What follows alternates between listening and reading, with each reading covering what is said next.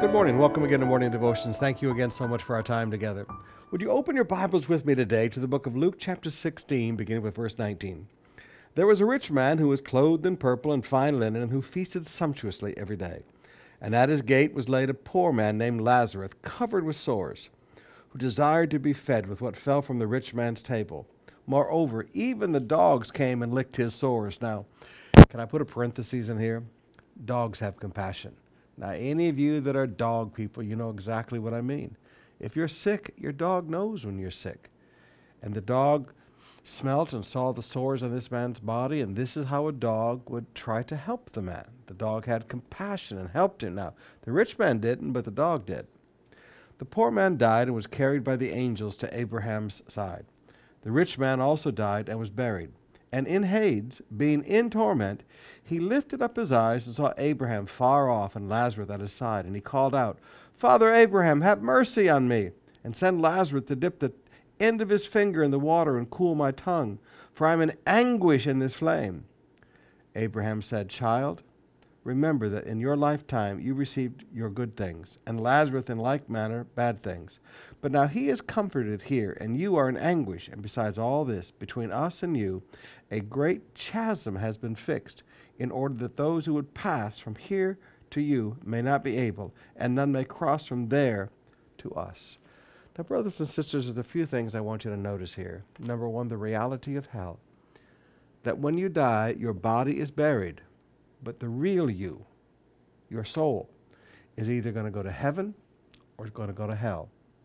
Now, people don't like to deal with that today. People want to pretend as if hell is not real today. But Jesus died on a cross to take the punishment of our sins so that we could go to heaven.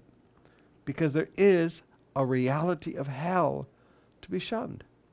Now, if you notice in hell, he was being in torment, he was in anguish, he was thirsty, there were flames. These things are real. It's like one man looked at me one day on an airplane and he said, I don't believe in hell. And I said, Well, one day you will. He said, What do you mean? I said, One day when you're there, you will.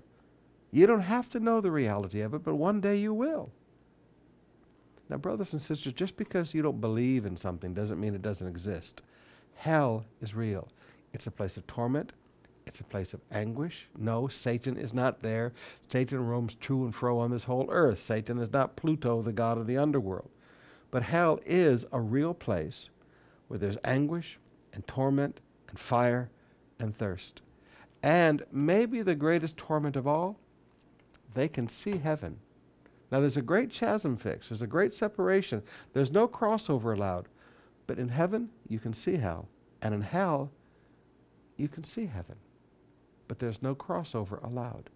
So maybe the greatest torment of all in hell is that you can look up and you can see for all eternity what could have been. Now, I don't care what religion you've been listening to or what religious teaching you've been listening to. Jesus loves you. Jesus died on a cross to take the punishment of your sins. The gospel is about staying away from hell and having an eternity in heaven. This life, this life is just temporary. Eternity is what matters. I challenge you. If your life is not right with God, today, let Jesus become your Savior.